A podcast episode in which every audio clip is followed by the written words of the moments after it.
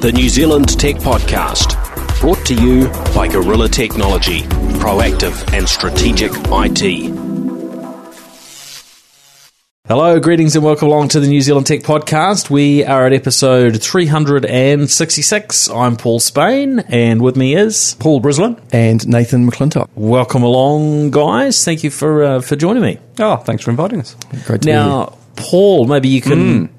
Give people a reminder where you fit into this world oh, of goodness. tech and media and whatnot. Whatnot, yeah. I, am at the whatnot end. Yeah, I do uh, PR and communications for a raft of um, tech clients. I look after the blog for the Institute of IT Professionals. Uh, I help edit Interface Magazine, which is about technology for teachers. Um, and generally, I float around doing whatever anybody wants me to do. It's quite good, except coding. I can't actually build anything. I just talk about it. Ex tech journal, and we, we sort of That's you right. know you just keep getting pulled into sort of these random these acts of journalistic type. Things. Yeah, it's good. It's all good. Yeah. Yes. Oh, well, thank you for uh, for coming back on oh, as pleasure. always. Yeah. And Nathan, uh, this is a bit of this is a bit of a privilege to have Nathan on the show. Nathan um, worked for Gorilla on two occasions. Um, I came back, Paul and uh, and we're still friends. I don't know what that says, um, but Nathan, you could probably uh, fill fill listeners in uh, where you work and what you do these days. Yeah, so yeah, I, I, followed the typical progression or what it was back in the old days of starting on a help desk and working my way up the up the grade from a technical perspective. Um, but now I work for a, a company by the name of, of Maxava, Maxava is a, a New Zealand company. It's um, Quite it's, a cool story, actually. It's a very cool story, actually. It was established in year 2000. It's a software company headquartered in Albany, and we have offices in Tokyo, London, uh, Auckland, Wellington, and also in Pennsylvania in the US. And uh, yeah, we've been running for 17 years, as I said, and our core, I suppose, software is disaster recovery software that is built for a specific IBM platform called the IBMi, which I hope some of the listeners have heard of. Uh, but it's this this platform is mainly operated by large banks and manufacturers and you know billion dollar turnover type companies. So we're fortunate enough to have uh, customers in 40 countries around the world, and um, yeah, really really pleased to be here and to talk tech with you, Paul, and you too, Paul. Hmm. Yeah, well, it's always it's always good to hang out, chat chat through these things, Nathan. And I thought, well, we should uh, we should have you on the show rather than just uh, uh, chatting about these things sort of uh, offline. So cool. Uh, yeah, great great to, uh, to, have you here. Now, quite a few bits and pieces to to chat through this week. There's Cyber Smart Week that we'll try and get to. 2degrees have launched Wi-Fi, or in the process of launching Wi-Fi calling in New Zealand. Uh, Uber have had some dramas. I mean, what week haven't they had dramas, eh? Um, uh, Skype and China and census, censorship. We'll uh, we'll we'll talk a, a little bit about um, Germany banning uh, smartwatches. Uh, the idea of a hyperloop, uh, and for those that recall this technology, this is uh, you know very fast uh, trains running through tubes, um, but, tube spam, but a tubeless hyperloop. So kind of kind of curious, uh, and a few other uh, few other topics as well. Now, starting off, um, there are some smartphone topics we'll talk about, but starting off, let's talk about Tesla. Um, now, because last week's episode wasn't a newsy one, it was it was focused on uh, my visit to uh, Huawei in China. We didn't get to uh, we didn't get to cover this, so I've been uh, been waiting for a couple of weeks You've to hanging uh, out uh, to talk about it. But look, Tesla have, have finally unveiled their their truck or mm. semi as they call them, uh, semi truck, as they call them in the um, uh, the, the, US uh, and also their new uh, Roadster, which is uh, um, it's it's a little way off, but um, look, they've uh, we can't they've given call us vaporware. A, a, taste of a taste of what's coming. That's well, right. they usually tend to deliver, don't they? Eventually, now sometimes yeah. the delivery dates change, and you know some of the bits and pieces, um, and there can be some challenges with delivering, as we're seeing with the uh, Tesla Model Three at the moment. There are a few. Right. Uh, mm, production challenges, shall we say, that are that are keeping uh, Elon Musk uh, awake at night. Uh, but it, it, it seems like that if you could believe anyone that they're going to release um, or you know bring to market an electric truck that's going to sell in in big numbers, Yeah. then Tesla's the sort of company you would have some uh, some confidence in. Uh, it's, you know, for me, it's probably just the, the, the timing question and whether they're hundred percent right on on all of their uh, you know specifications and things they've talked about. I- I'm actually quite surprised it's taken them this long. To be fair, in fact, I'm, you know, in re- retrospect, I'm quite surprised that it wasn't trucking and you know and long haul and so forth that was That they attacked first first. before Yeah, yeah. you know the consumer end of the market. I, I suppose with the consumer end of the market, you're going to generate a bit of interest and money.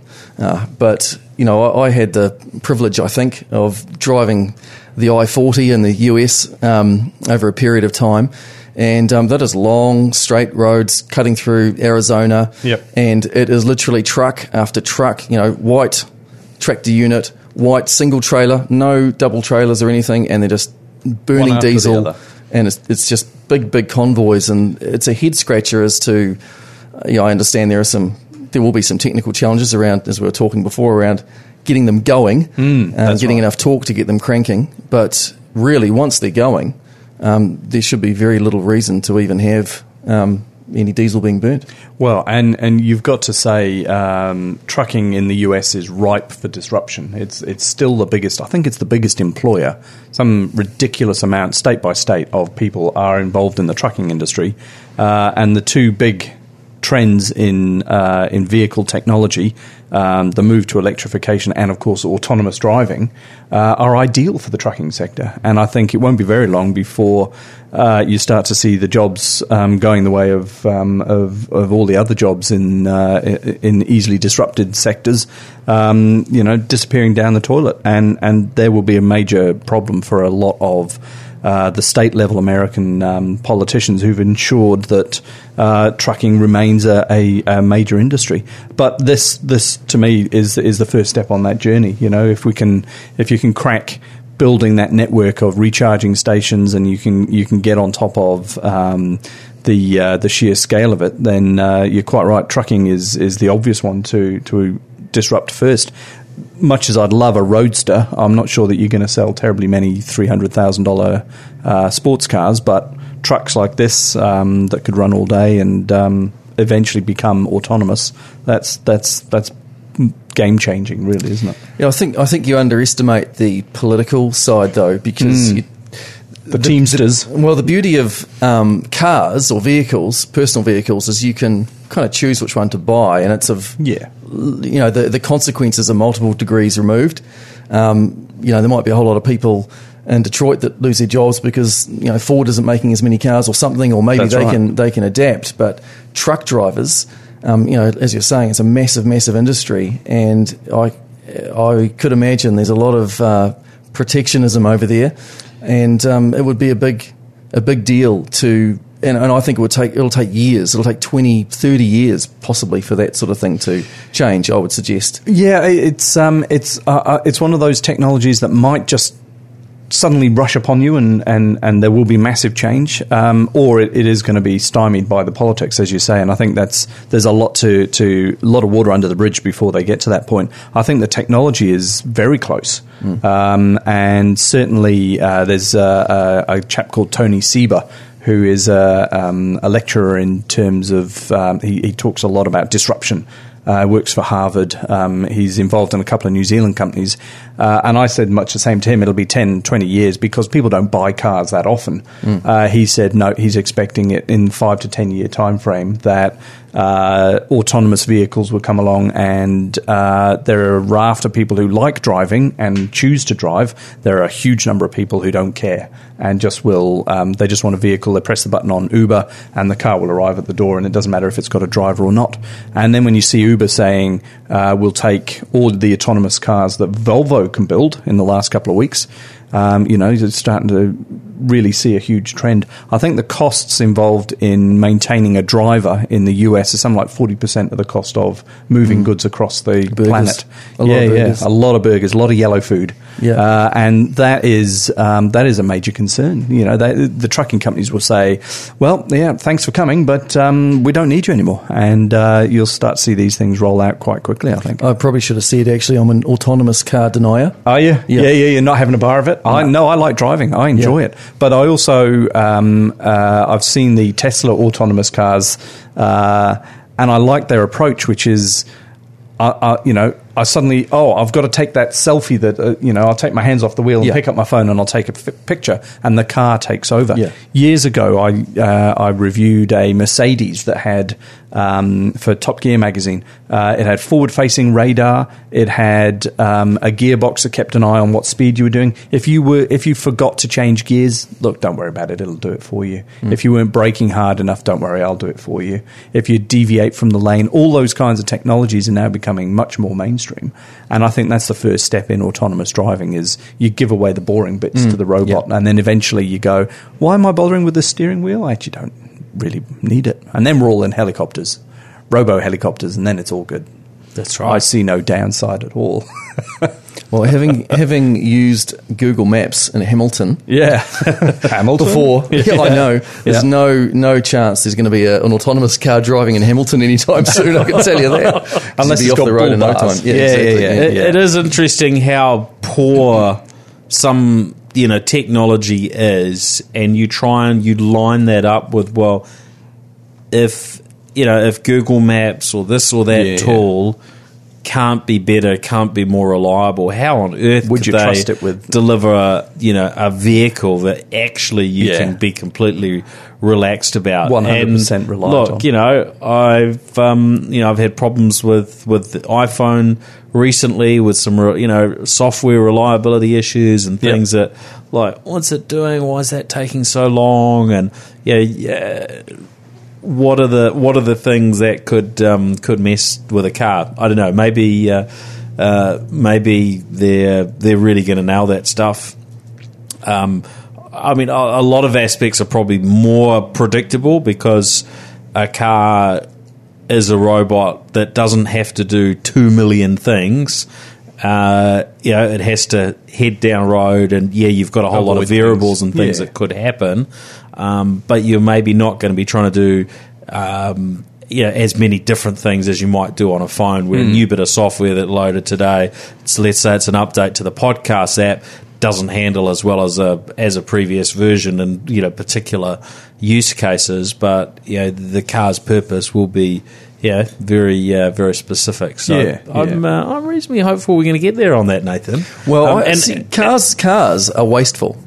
You They know, are, they These, are. these single units that drive off in all these um, sort of random locations. yeah, yeah. And you're costly to maintain and own, and exactly. costly to But park even you know, even as a whether it's a petrol vehicle or an electric vehicle, uh, Mm. and you know, I see you know in Auckland in particular, you know, in our situation or here in New Zealand. Um, I just can't see it happening for a long time. I, I see uh, a more sensible approach being better transport hubs, and then a, and then a focus on individual transport um, technology, like um, you know these skateboards E-bikes. and yeah, e- bits and e-bikes and and- e-skates. yeah, exactly. hoverboards Yeah. and Yes, Yeah. hoverboards definitely. Where's my hoverboard? they just don't hover. But other, other than that, uh, so again, to to um, uh, Tony Seba's thing, uh, that's exactly the the model he sees. That we will eventually say, why am I paying all this money to store this thing that I only use for forty minutes at the start of the day and forty minutes at the end of the day? This is this is a ridiculous waste of space and of money. Um, and the move to autonomous cars would free us up from having to own one of these things. Uh, you just you just do the Uber thing and just say, well, I need a car now, and press a button. And uh, if it's electric, of course, then the costs of running it are so much lower that, um, well, I want to drive, you know, from here to Invercargill. I don't need to steal a Mini. I just call an Uber and hop in it, and away I go. And it wouldn't be uh, prohibitive. Well, I think it'll be it'll probably be a combination of I those two. right. Yeah, sort of what I'm hearing is that there there's a big focus on improving transport systems, and then the term of uh, we've talked about on the show before, multi-mode transport. Mm. So to get from A to B, rather than have say your you know your um, you know e cycle or you know your car take you there. It's like, well, I might you know ride a bit of this here and a bit of that there. Uh, a good transport system for a good chunk. Because the yeah the issue with Auckland is suddenly yeah everyone had an autonomous car and that was our way to uh, to get to work uh, and actually you don't have an autonomous car because we're doing the, the sharing model that you That's talked right. about well then there's there's still going to need to be uh, a parks, huge no, well a, hu- a huge number of vehicles because everyone tends to want to travel at a similar same time. Yeah, so what you have to do there is shorten that up so the amount of time that we use a vehicle is well I just need it from my house to the to the next you know step in the in the in the in that In the chain, chain. Yeah, right? Yeah. whether that's a train or a bus or it's a van or or it's um, or it's me actually sharing the vehicle. So I'm saying, well, look, I'm you know I'm happy to go in a, in, a, in the autonomous uh, vehicle. Yeah. Uh, but actually, I don't mind. Look, it's got four seats in it. That I'll have my seat and it'll pick somebody else up the road and Yeah, yeah, and yeah. so on. But uh, the idea of needing as many vehicles as what we need today, uh, I'm hoping we get past that reasonably quickly and get some traffic off the roads. Oh, that's right. Um, in Hong Kong over the last few days, I was just blown away. A, there were just Teslas all over the place. Teslas everywhere, yes, Um, yeah. But there was so little traffic, even even at a sort of rush hour type times, compared to when I was in Hong Kong. Uh, 20 odd years ago. Yep. Now, I've been to Hong Kong in between, but I haven't been thinking too much about transport and traffic. But I remember on the on my you know first visit Hmm. there, probably early, it wasn't my first visit, but my you know in my career, probably I don't know I was aged around 20 or, or so.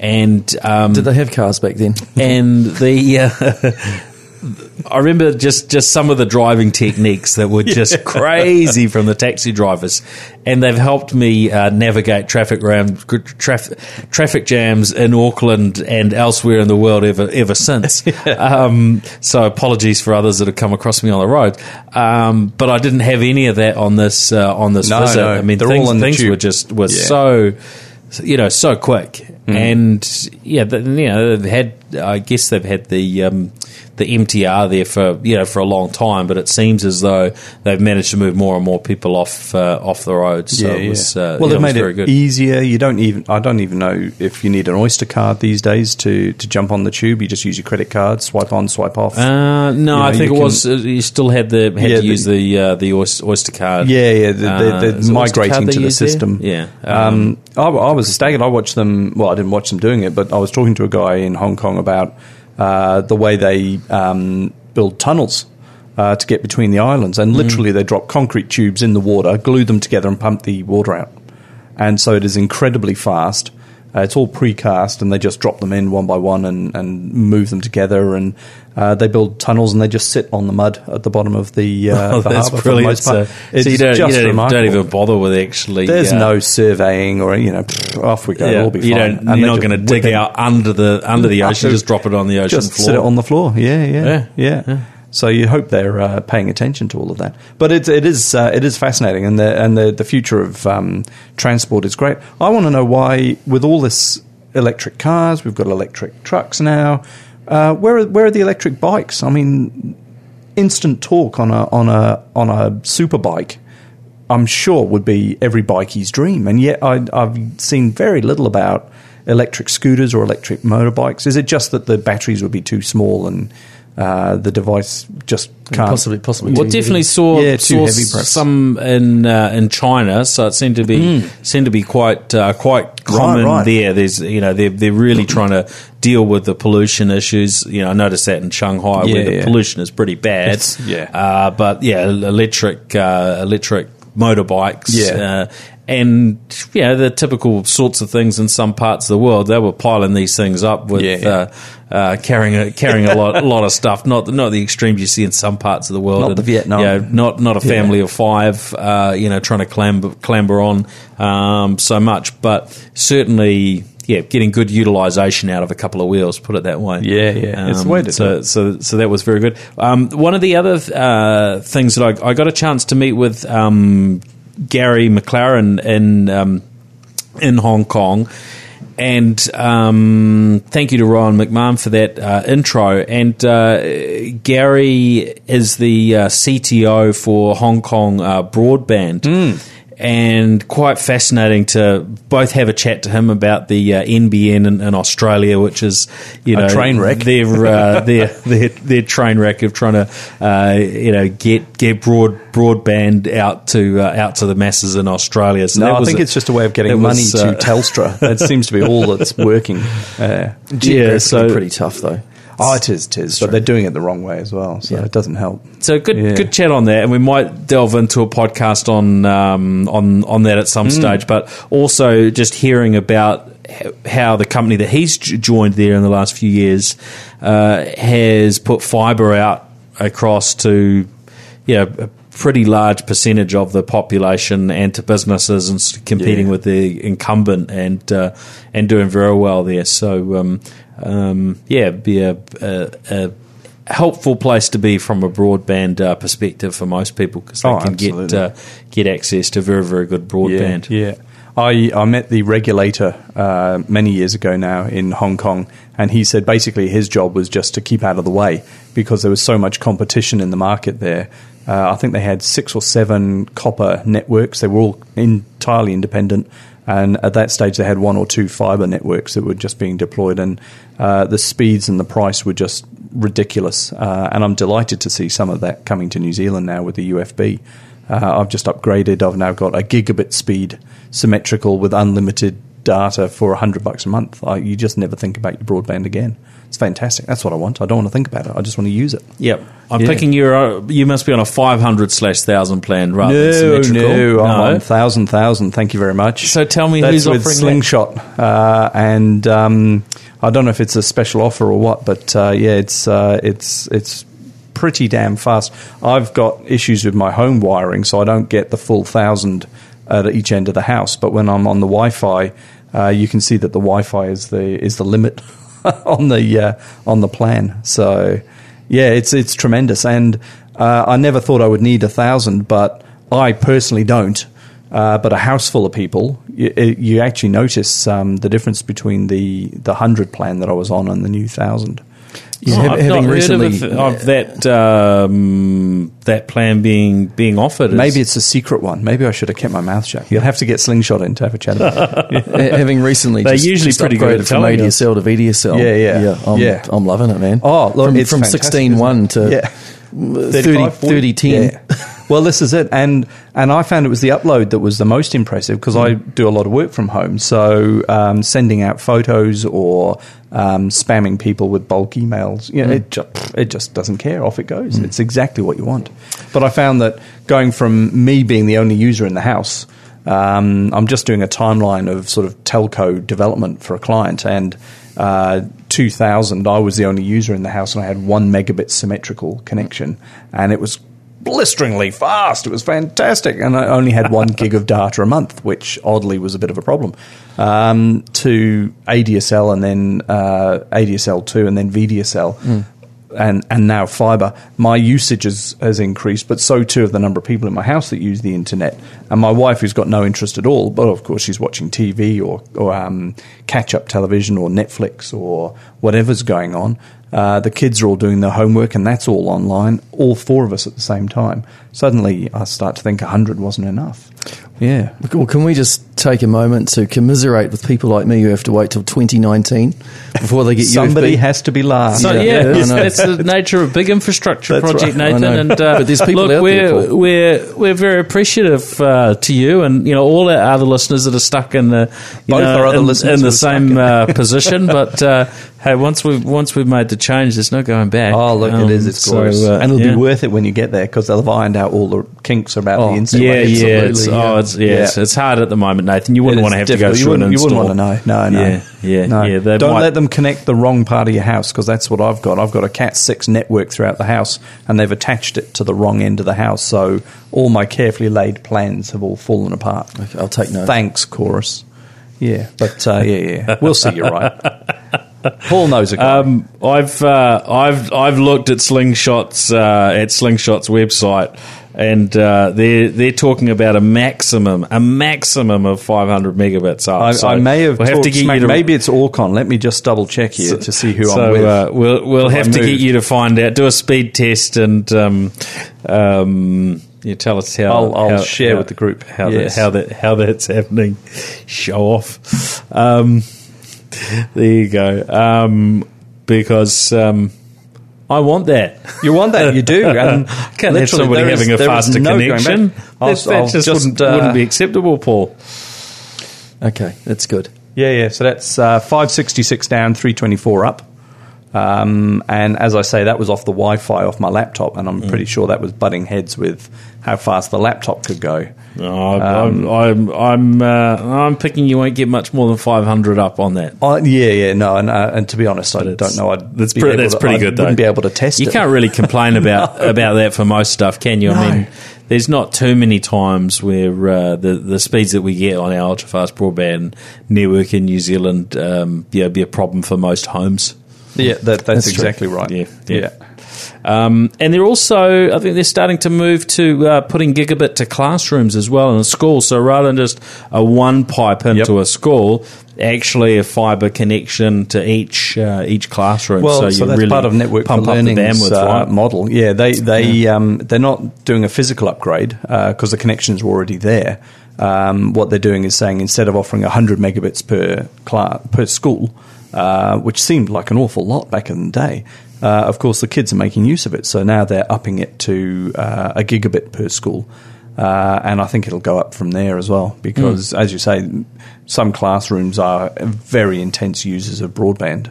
What I was delighted with that um, announcement was the uh, the move to also offer a wireless service from the school to the neighbourhood. So those kids who go home who don't have internet access at home, and there's still a large percentage of uh, the the catchment area uh, who are in that position, um, they uh, they can piggyback off the school's internet connection for free. So I'd like to encourage that all over the place. Yeah, Yeah, very uh, YouTube to the masses. exactly. Minecraft for all. Very handy. So on this whole, we were talking about trucks at one stage before. I can't quite remember. We we've veered off in a few other uh, few other directions. Uh, we haven't got through too many of our topics yet. So, um, but as for the trucks, I think they're pretty cool. Uh, I think you know Nathan's point at the beginning around tr- you know maybe trucks should have come before cars. I think uh, yeah, there's a lot of a lot of sense there if you can get the uh, uh, the basically these things paying for themselves, right? And if they're less expensive to run, then that that kind of makes it a very easy decision. That might be that they're electric becomes less expensive, uh, or it might be up for debate uh, whether these things can actually drive themselves. Now, the uh, the initial ones don't have room in them for a, uh, a sleeper. So um, the uh, the truckie has to take a um, tent with him, or, or stay in a five star hotel, or wh- wherever in between that um, that, that that fits. I guess the truck stop um, which is, is something that I've you know I've, I've seen raised. But uh, no, look, it looks looks pretty exciting, and uh, yeah, you can uh, get one of these. I think starting at one hundred fifty thousand US dollars. So either Oh, you're going to be two. putting putting down a uh, a, a deposit and uh, investing in uh, in trucking. Yeah, I think so. I think it makes perfect sense. It's either that or this thing they call, uh, it's a strange word, trains. And you just put all the stuff on one of them. That might be the answer. It's it's it's funny, isn't it? With all the trains that there are in the US, uh, New Zealand, and so on, still the economics on on trains, Yeah. um, don't don't seem to be there in a in a in a lot of cases. Maybe with with technology and some of the new smarts that are coming along. They will uh, they'll work out a way to improve that. And you know, one thing I saw at this uh, the factory with uh, Huawei last week was uh, a robot that pulls itself up um, to a conveyor belt where you've got a box or boxes of uh, um, completed, you know, manufactured phones, and the robot pulls up, and then these uh, these boxes move off and onto the robot, and then off to wherever Right, else right. they they need to go. And as you start sort of tying these things together, um, we, you know, I'm I'm sort of thinking, well, maybe this you know multi-mode transport thing we talk about for people actually will make more sense for uh, for for movement of goods as Yeah, well, yeah. And you make better Things. use of those rail rail lines. Um, and uh, and better use of, of the trucks, but you you know you link the two together where where appropriate, and um, yeah, I mean we even see more technology in the in the airports. I noticed Oh, now it didn't used to right. be well, very recently, you know, I've seen you looked out the window of your plane and you see them, uh, you know, manoeuvring your, your baggage in a fairly sort of manual way on the back of Ad hoc. trolley type, well, you know, Yeah. beh- behind a vehicle. And now what you see is you see a conveyor belt that goes all, well, looks as though it goes all the way in, you know, inside the uh, terminal. And they just link together all these conveyor belts for the whole, uh, uh, the whole thing. and Mm, much um, easier. Yeah, I've only just started noticing that recently. So, So uh, your stuff only gets thrown once. Is that what you're saying? Well, this laptop's still working, and it was uh, it was checked in uh, yesterday. Um, all right, so we did have a couple of other uh, couple of other other other topics. Um, now, one of them was we've got a phone in front of us. Well, we did have. Where did it go? Oh, it's in my pocket. Sorry. Did you, did you Um, want flying around here that I did want to uh, did want to mention briefly. Now, this one is interesting. It's from Huawei, uh, who have had a bit of attention on the show last week, uh, but they emailed me today about uh, this new handset, which is called the Huawei Nova 2i. And I thought, oh yeah, what's this about? It's a five hundred dollar phone. Um, probably nothing to uh, nothing to you know get too excited about. Um, but a couple of things stood out to me. It looks quite similar in terms of design to one of their, you know, their higher end phones. Um, it's got dual camera on the front and dual camera on the on the rear. Uh, it's a reasonably high spec uh, phone for that sort of price point, and it's also got um, they've you know not got a home button, um, a physical one on the front of the screen because you've got the big screen that sort of goes edge to edge.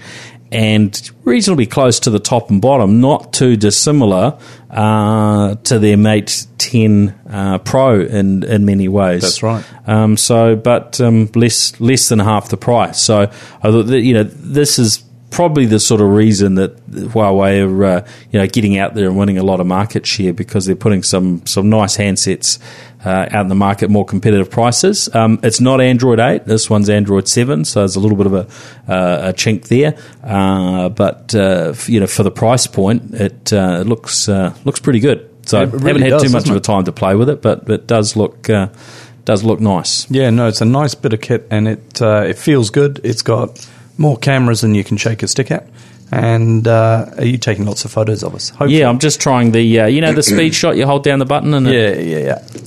Goes nuts. He just starts fiddling straight he, d- away. he just starts playing with things, Yeah. doesn't he? He's uh, hopeless. So yeah, it's. Um, uh, I think you're quite right. It's it's a sign that Huawei's very keen on taking over the world, and if they can make things like that, then uh, yeah, more power to them. I say. Hmm. I mean, they've got some competition, um, and uh, uh, the, the you know in China there's um, Oppo and uh, what's the other one, uh, Vivo, I think that are uh, um, you know doing reasonably well also. Uh, but yeah, pretty pretty impressed with how they're going. Uh, It looks so very far. iPhone-like, though, doesn't it? It, it? You would mistake it for an iPhone 10 quite easily, I suspect. yeah. It's um, Mind you, it's they a, all it's a to nice sort same, of you know metal feel to it. I don't know whether it is all. Um, I haven't delved into all the the specs, but it uh, yeah, it's got the nice nice feeling and I like the weight. curved It's a- it's edges. nice weighty doesn't doesn't Yeah. feel too too light. Um, and yeah, it's kind of nice having the um, having the, the dual camera front and back. So Hmm. yeah. Certainly beats paying thirteen hundred bucks for Oh, anything else. That's right. Yeah, yeah. For 500 bucks, that's a lot of phone. exactly. Yeah. And I think you know we're we're we're coming into a time now where even the even the cheapy phones are you know reason, reasonably well spec'd. Hmm. You, know, you go out and buy a hundred ninety nine dollar phone and uh, it's got you know a couple of couple of gigs of RAM at a you know Yep. Base minimum. It wasn't long ago those cheaper phones were you know maybe a quarter of that. So Hmm. uh, yeah, and a reasonable bit of storage. Um, now what else? Um, oh, talking of, of phones, uh, there was a little bit of uh, media coverage around a um, uh, a ten year old who found they were able to unlock their mother's iPhone ten. Oh no, no! Face recognition isn't secure yet. Oh, So I'm this was very curious because we got, I guess that that what we got told by Apple was a you know incorrect, uh, you know, or sort of false positive about one in every hundred thousand times. Sure. uh, but of course sometimes there's there's some real similarities uh, that are that are passed on from one generation to another. Uh, and you've also got those uh, those scenarios where you've got identical twins and the Yep. and the like as well. Um, yeah, and in this uh, this particular um, case, uh, we uh, yeah we saw this uh, 10 year, 10 year old. And um, he was able to uh, unlock his uh, his mum's phone. It was an interesting article that that was uh, referenced. They referred to it as a as a hack, and I thought this isn't a hack because a hack actually requires That- some that's effort. right. Yeah. If you can Yeah. just look at something and it's a hack, Yeah. then um, well, I don't know what the world's coming to. But and, uh, and it's not as if he's made any changes to the system itself. He's No. not. He's not done anything. He's just used his face. Yeah. which I'm not sure it's a hack. It's uh, it's a feature, not a bug. And, th- and that's interesting that you talk about it being a feature because, you know, it seems to be me with uh, consumer technology in many cases these days, features win over quality Yeah, all, all the exactly. time. And Yeah. the, the actual testing of the idea is, is not carried out with the right amount of rigor. Yeah, You know, yeah. I was sort It's of asking to market. Yeah, I was, Yeah. I was asking myself the question. You know, is this bad software development, or is it, or is it uh, poor architecture, or is it just a bad idea? You Yeah, know? yeah, yeah. Um, and maybe it's just a bad idea, and if you if you're an iOS 11 user, you should probably just have an alphanumeric password because that's actually the best way to secure your device. Well, this is uh, especially when you get into the realms of um, securing, uh, being able to unsecure your phone or access your phone without your permission, even while you're asleep. I mean, the thumbprint um, I use all the time, and I think it's it's great. But I am very much aware that I don't need to be conscious or cooperating for somebody to use my thumb to unlock my phone. Uh, and it's it's got to be the same with facial facial recognition. Uh, I, I do wonder just what path we're going down with all of this. Um, whether it is uh, actually adding security or whether it's it's taking something away. So yeah, it is it is definitely a, a trend. So somebody can't break into your house at night and unlock your phone with your fingerprint and then transfer, um, you know, get access to all right, your all my highly data. confidential Yeah. secret uh, data in your bank accounts. So yeah, it's for me. It's, send it's, somebody over to do that.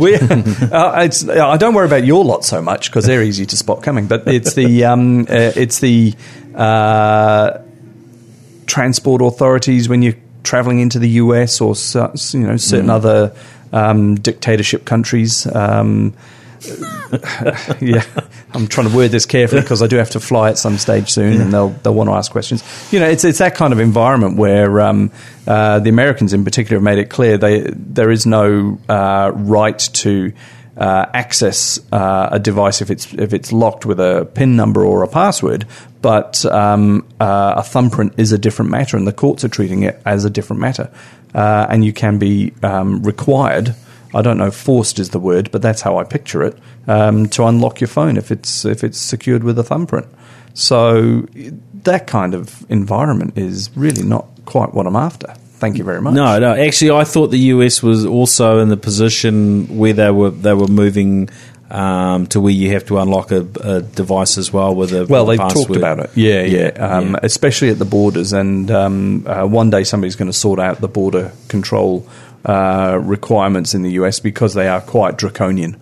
Um, but I suspect at the moment they quite like it like that, so it'll be a while. But uh, yeah, so certainly my advice to anybody travelling to these places is um, don't have anything on your phone that you aren't happy to reveal to the world, and not just your phone, but laptops as well.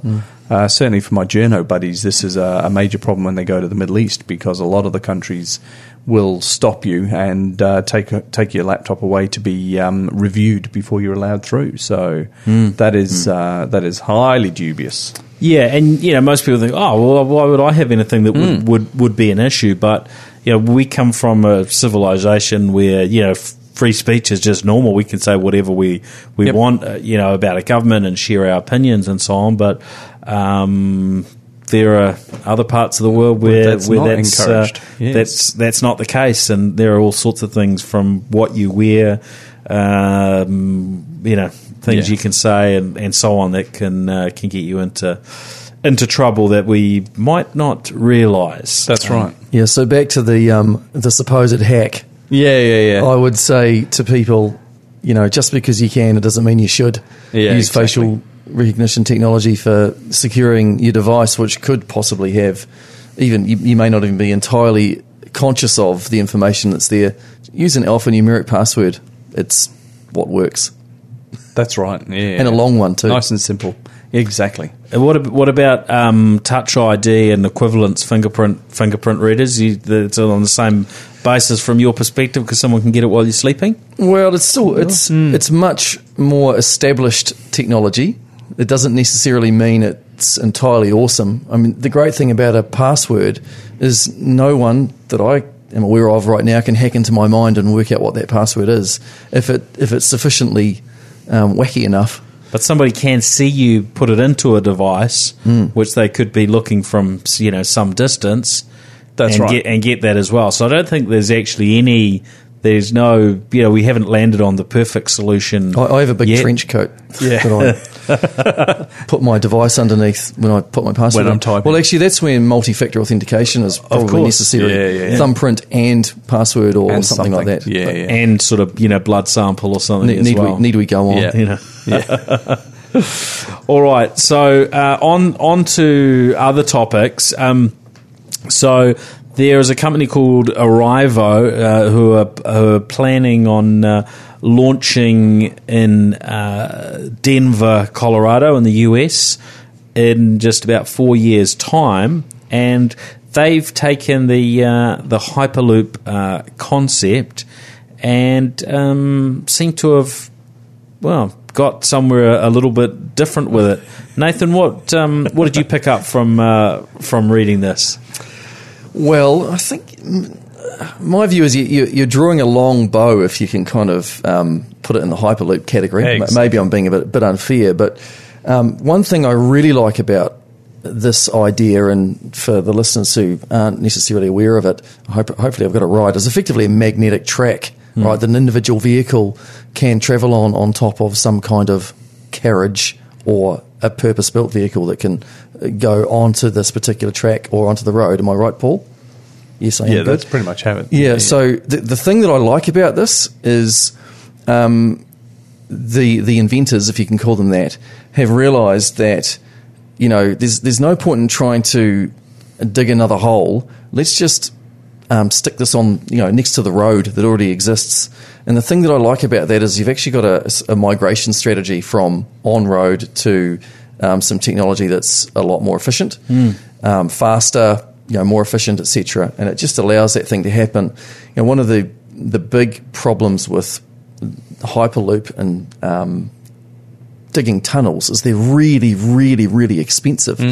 Even if you build some cool tech to do it. I mean, if you look at the, the Waterview tunnel here in um, Auckland, and I'm, you've probably spoken about it in previous podcasts, $1.4 billion Yeah, on a hole in for two and a half Ks Yeah, of yeah. tunnel, plus supporting infrastructure on either side. But that's a lot of coin for two, two and a half Ks. Hmm.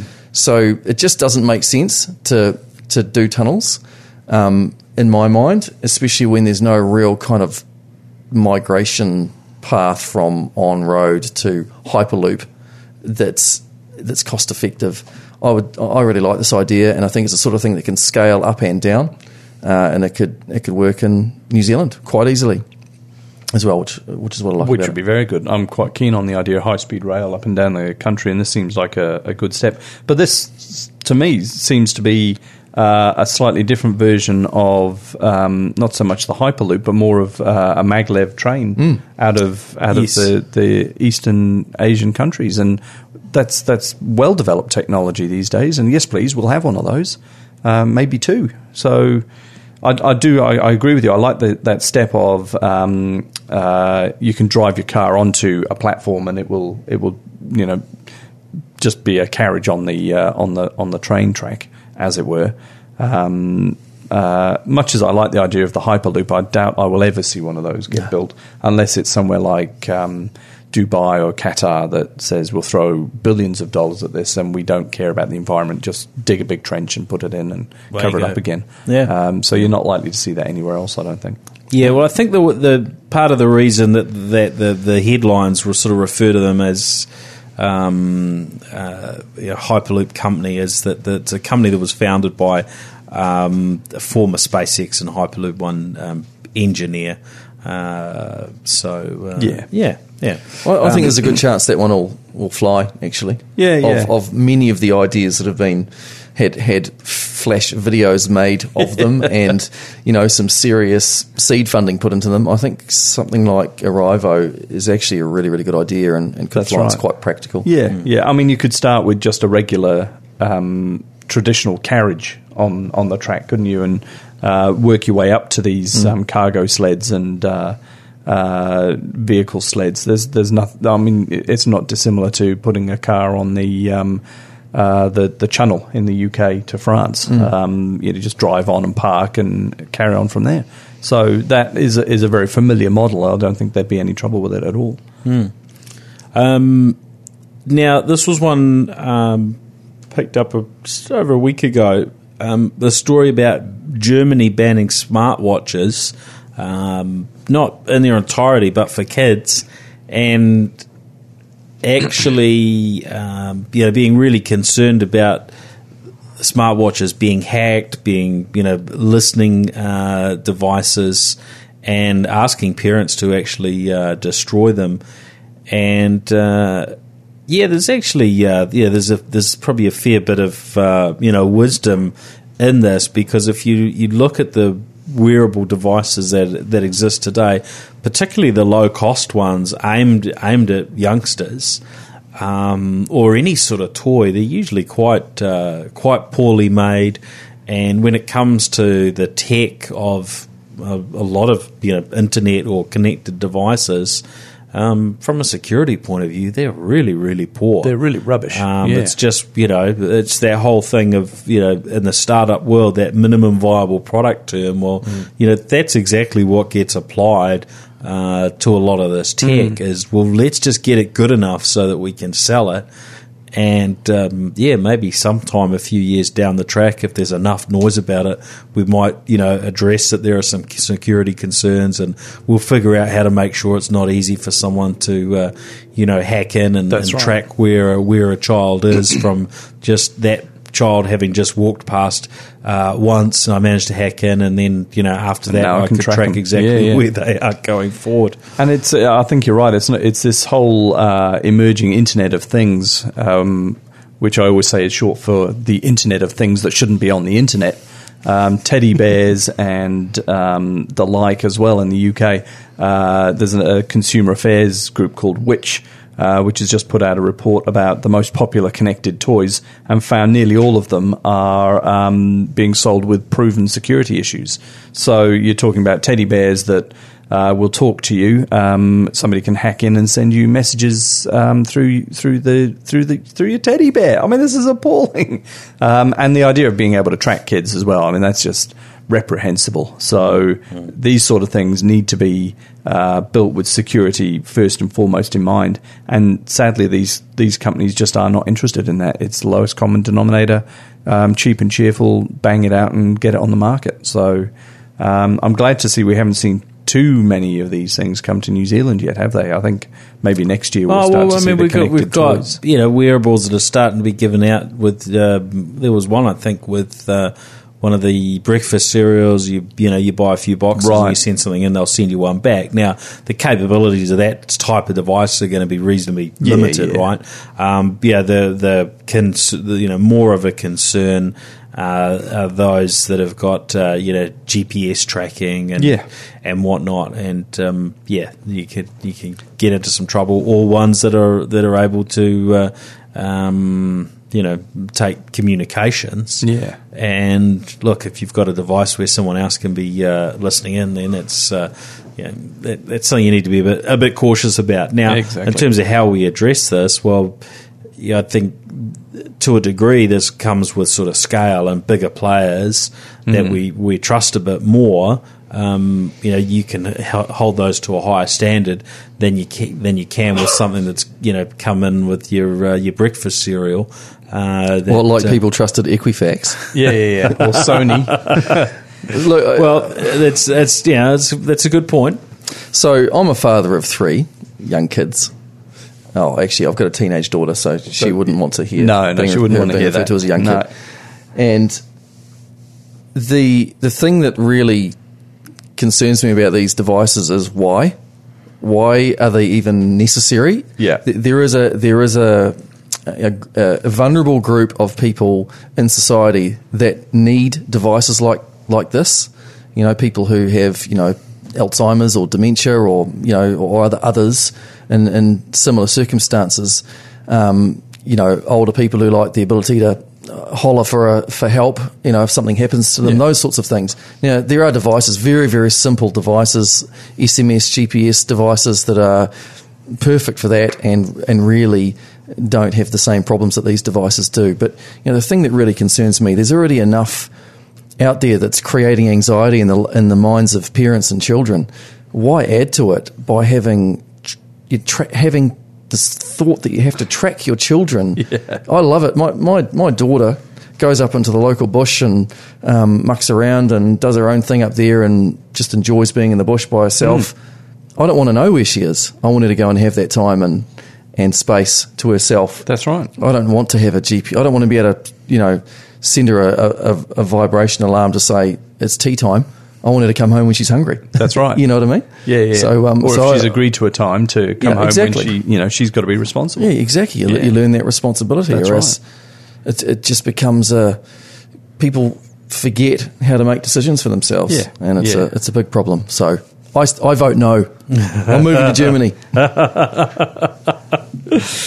Well, we had some competition uh, while we were in China over the last few days with a family, and um, well, Pablo Pablo was was wearing one of these, and it, it wasn't a GPS tracker, but it was it was just the uh, you know step counter type thing, Right. And of course, the way he runs around all over the place Yeah. uh, as a seven year old, full of beans. Um, yeah, he uh, he did a few more steps than uh, than Selena and I put it that way. Hey, if, you, if you're going to Disneyland, Yeah. gr- great idea. But if it's day to day life, forget about it. Yeah, yeah, yeah. yeah. Well, I, I mean, right. I am I am curious about you know from a safety perspective and so on, but I think you know realistically in a country like New Zealand, Hmm. um, we're pretty safe and we don't have to worry too much about that sort of stuff. Hmm. Uh, but um, yeah, it's uh, it's a it's a good perspective, Nathan. Very interesting. Now. Um, there were, now, what was the hacking s- story that we were supposed to? Uh, Was that Just having a Uber, any chance? Oh yes, Oh, Uber. Yes, of Uber. course. So, uh, Oh, um, yeah, Uber uh, back in the news again. Dramas. I mean, Yep. Paul, you've been sharing some opinions on uh, on I social media about Uber, yeah. Around this one. Now, if we look around the country, there are a whole lot of different companies. There are. um, that are providing uh, an Uber-like service within uh, you know within parts of the country. Uh, in Auckland, we've got Zoomy, Zoomy, who when. I tried them a few years ago were absolute rubbish. Yeah. Um, but my impression is now from everyone's feedback is that it's time for me to rein, reinstall the app and to give them a, another go. Give it a whirl. Yeah, Yep. yep, yep. That's fair to say, isn't it? encourage that. Yeah, I think so. I think they've got far more drivers now. I think what's happened is a bunch of people saw Uber as a way uh, to get out from under the thumb of the giant taxi organisations. Uh, they fled to Uber and then went, "Oh, I've just swapped one giant taxi overlord for another.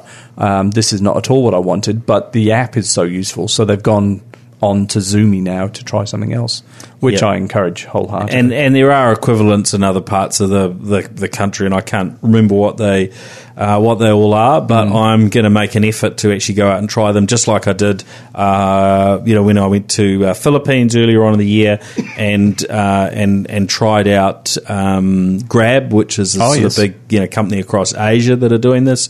I, I still think there's a solution for the taxi companies to, to work out some way of partnering up uh, on a on a platform because look the convenience of landing in uh, Hong Kong of you know going to just anywhere in the world at the moment to a, to a reasonable degree and having a chance that you can use Uber, or you can be um, in a position where you're like, oh, you know, tired from traveling, want to order some food, and you can fire up the Uber Eats app. Um, that stuff is actually really It's convenient. Yeah, yeah. Um, and look, I try and make the effort to try out some of the others from a, from a testing perspective, but from a, a consumer perspective, part of the reason Uber is so popular is it's this big global Yeah.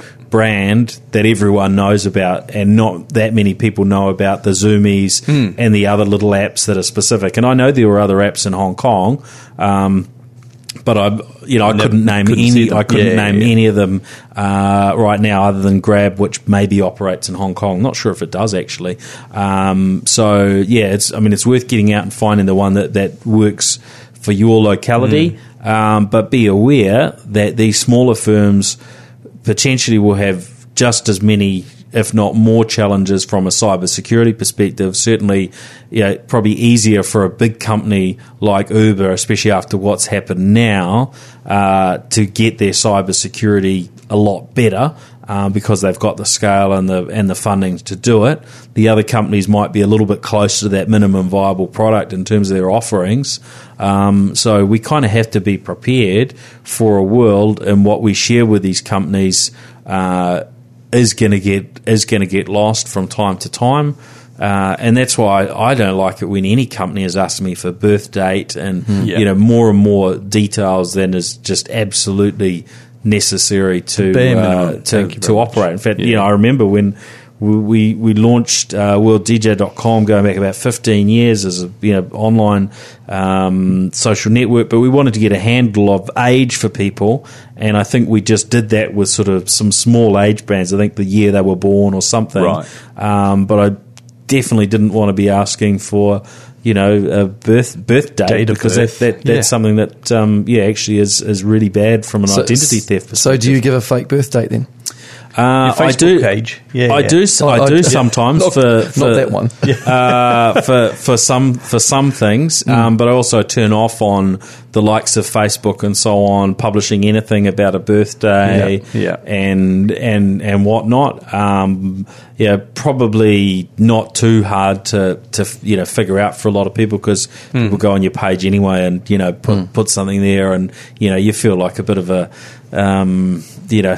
I don't know. A Grinch. Yeah, Yeah. if you Yeah. jump in there and go and delete their posts. That's and, right. You know, send them direct messages saying, lay off, I don't want my Yeah. personal details, you know. in I don't have a problem with on." that, Paul. yeah. That's right. We'll never, we'll never wish. Yeah, but I, you, but you of. wouldn't, you wouldn't do it, Nathan. So I'm, I'm in denial, birthday denial as well. but honestly, I think all of this. So, so um, Uber exposing all of this data. You're quite right. There will be more, uh, and I think it, it all speaks to um, why we really need uh, stronger laws in this area. And the the privacy commissioner here, thankfully, has called for mandatory reporting of data breaches. This thing. Um, you know, this this was months ago. They kept it quiet. They paid a ransom to m- try and keep it quiet. The whole thing's backfired horribly it under the carpet. Yeah, yeah, 57 million users who are wandering around with their data uh, exposed to who knows who.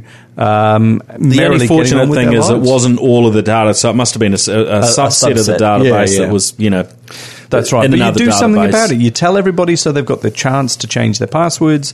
You get on and tidy up and uh, you apologise and you make sure you put it right. What you don't do is pay a ransom and hide it under the carpet. Interestingly, though, who, who actually does? Who actually logs on and changes their password after they've heard of a, a hack? Well- I would say a very, very small percentage of people would. Uh, I'll put my hand up because I am now one of them. So, having had my email hacked, I've uh, got a password manager, and the first thing it told me when I logged on the next day was uh, Uber's been hacked. You have an Uber account. Please change your password.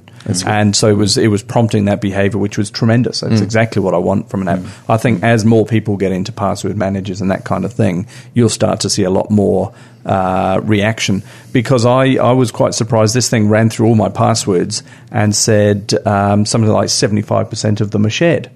So if you hack my password with Uber, you've then got access to my Twitter account or my bank account or whatever stupid other thing I've done. I tend to use them in bands, you know, so all my social media have the same password and then all my banking apps have the same password. I'm just writing all this down. Yeah, yeah, yeah. for, yeah. Uh, Can you see yeah, it's stuck on the little label on the social bottom of my engineering laptop? and, uh, yeah. yeah. Well, it's all gone now. So Dashlane is taking care of everything for me. Yep. Uh, and, those, and those tools are you very know, good. And there are it's the also way of the future. variants for businesses to utilize as well that they have similar types of functionality. Let you audit across an organization. Yep. You know, when people are storing in these places and can sort of report back on how secure passwords are. Now, a couple of other things to cover before we uh, before we uh, finish up.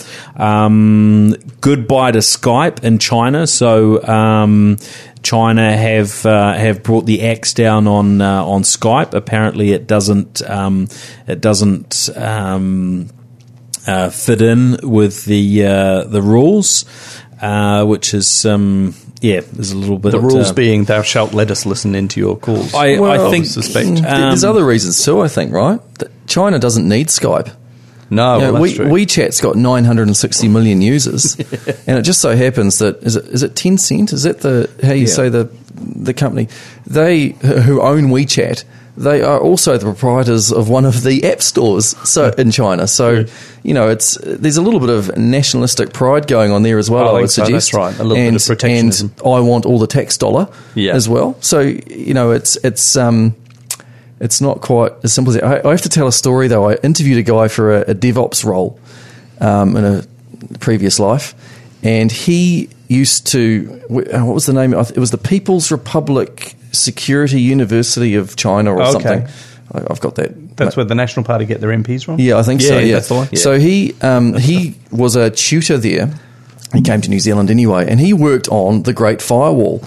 And he told me some great stories. Um, he didn't get the job, by the way, but he um, I'd hire him just for the stories. he, he told us some great stories. What, what would happen to people is they'd get a knock on the door, and it would be an insurance salesman, in inverted commas, and then that person would never be seen again. Fabulous. And that, and this is like you know when he was in China, you know, five or six years ago, Hmm. um, people literally disappearing off the face of the earth. Uh, because some insurance salesman has come uh, because of their internet use or VPN use or whatever. So it's they take it very, very seriously. Yeah, yeah. And uh, but there is the other side, the tax dollar, the just the fact that they don't need Skype would be Yeah. my view, which is very, very poor, by the way. Being a big user of Skype, but it's just gone downhill. it's interesting, isn't quality it? wise? Oh yeah, Yeah, yeah, yeah, yeah. Mm. feature over quality. Yeah, well, Again. that's exactly right. Which is probably why companies like 2degrees are looking at offering their own Wi-Fi calling because I think now people are trained up to, to make calls over Wi-Fi and are quite happy with it. They do want a certain amount of call quality, uh, which is tremendous. Yeah. Yeah, well, it's interesting that that uh, 2degrees should announce that now because Wi-Fi calling's been available in the US for you know many many years. Yeah. and uh, yeah, th- uh, I think the recollection is uh, you know just a very small number of phones from uh, from Samsung initially that are supporting it. So I'm not. I haven't delved into the sort of technicalities because Wi-Fi calling has been arra- available on a very you know large range of, of phones uh, in the US and you know I imagine other markets over quite a number of years. The big thing that stood out to me here was there were there have been um, I guess two sort of standout reasons for me in the past to stay with Vodafone. Uh, one was a you know, location where I was living, uh, which didn't get good coverage on any of the mobile networks. Um, the worst, I think, yeah, probably was Vodafone. It's certainly worse than Spark. Uh, but with Vodafone, you could get their Sure Signal box, so you could still receive the, you know, if you had an important call or text, it would still get to you. Well, 2degrees have just, you know, effectively nailed, nailed that by offering something similar, although you're not just locked into having that box, it's just any Wi Fi and you're away. Uh, also, you can be making those calls without roaming while you're international as well, which is, is cool. Um, the other reason that I stayed with um, Vodafone in these the last uh, week or so that I had away, uh, China and, and Hong Kong, um, w- was an example of just the absolute convenience of Vodafone's five dollar a day roaming, Yeah. which now works in something like seventy countries. brilliant, And while I was there. Um, there was uh, uh, Deborah Pead from uh, Pead PR who was um, uh, referencing you know just getting her her phone working, which was on um, um, on the on the Spark network. Yeah. And that you know there were hoops to jump through, and a, a friend a friend of mine was sharing on on Facebook at the at the same time. Um, Regan Cunliffe had just been in um, uh, Hawaii and he was me- and he was sort of mentioning on Facebook, "Oh, I've just got back to New Zealand, and I've just finally got the text back from Spark saying my roaming is activated." you know, after he'd got back. Excellent. Just got Um, home. so there is something to be said Yeah. for you know for those, those things. But uh, look, I think well, well done, uh, 2degrees uh, on uh, on being the first to market with that here in New Zealand. It's it's good. But you Um, pay per minute though, right? So You do. It's, It's- it's a bit it's of a head scratcher when you compare it with Vodafone's great roaming options. If that's one of their the benefits that they're touting. Well, you, well, the your Wi-Fi. Well, if you use the Wi-Fi calling overseas, it's just as though you're in New Zealand. So you're just paying your normal. You're just paying whatever you would pay. So if you're on an unlimited calling plan and unlimited texting plan uh, in New Zealand, then that would go with you overseas Oh, as long as you. are you sure As long that? as you, yeah, as long as you're limiting yourself to being on Wi-Fi at the time. Okay. So Yeah. if you're calling, if your communications are on Wi-Fi, it doesn't dif- differentiate. So so it kind of yeah, cro- actually crosses across both both of good. those things. Uh, if you can cope with waiting until you get back onto Wi-Fi to get those, uh, you know, at least to send your text. Because I think usually when you're roaming, incoming texts are free uh, these days. They cer- certainly um, you know are on on on Vodafone. Um, We've come a I'm- long I'm way pretty in sure terms of roaming, case. haven't we? From the bad old days with the uh, my biggest phone bill will be eighteen hundred dollars for uh, turning on my phone in Sydney. Thanks with two degrees at the time. Uh, and it 49 megabytes of data. It just downloaded Just the before you- headers before of my you email it. before Yeah, you could yeah, turn, yeah. and that was it. I was done. Eighteen hundred dollars. Well, I, it was actually I remember the pre-data uh, days, and I was able to get email on my phone uh, through a service from Vodafone. Right. as uh, it would Web. send it would send no, it would send me a text message. So I, don't know whether I whether it broke, you know, how much of it broke up, or whether I just got the first hundred and uh, You got a- a 160, didn't? Yeah, yeah. 160 characters. Uh, it might have been I just got the first 160, and then if that was sort of looked important or of interest, then I could uh, I could plug the modem into the bottom of my Palm Pilot and find a uh, phone line in a Like local an animal. bar or someone and uh, synchronize my email. Anyway, that uh, brings us to the end of the show. Uh, Cyber Smart Week is on uh, this week, and uh, it's always good to be uh, reminded about uh, cyber security and the like. So uh, any of these activities is uh, is is good, and um, you know it's. Uh, sometimes it has to be that you get burnt before you, uh, um, you know, consider these things more seriously. So listening to um, uh, or, or take note of Paul's comments about being hacked and about uh, uh, passwords. Much uh, much better to learn from others' uh, lessons than to have to Trust me fall foul of these things yours yourselves. Um, all right. Well, I think that's uh, that's us for for this episode. So thank you, um, guys, for uh, for joining the episode. Um, now, where do we track you down uh, online, Paul? Uh, usually on Twitter, I'm at Paul Brislin, which is um, just as it says on the tin. And uh, yeah, always up for a chat about anything you like. So drop me a line. That's good. And Nathan, you put yourself out there on social media, LinkedIn, or anything? Oh, social media's overrated, Paul. no, uh, you can stalk me on on um, LinkedIn if you can work out how to spell my surname, or you can uh, email Nathan me. McClintock. It's actually it's, as, as it sounds. How many C's though?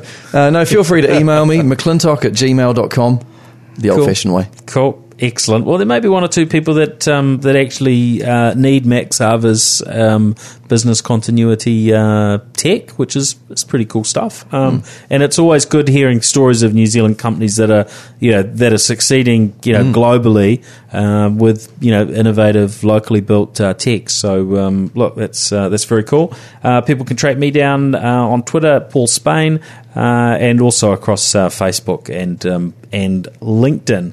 So that's it. Thanks everyone for listening in. We'll catch you again next week. See ya. The New Zealand Tech Podcast, brought to you by Gorilla Technology, proactive and strategic IT.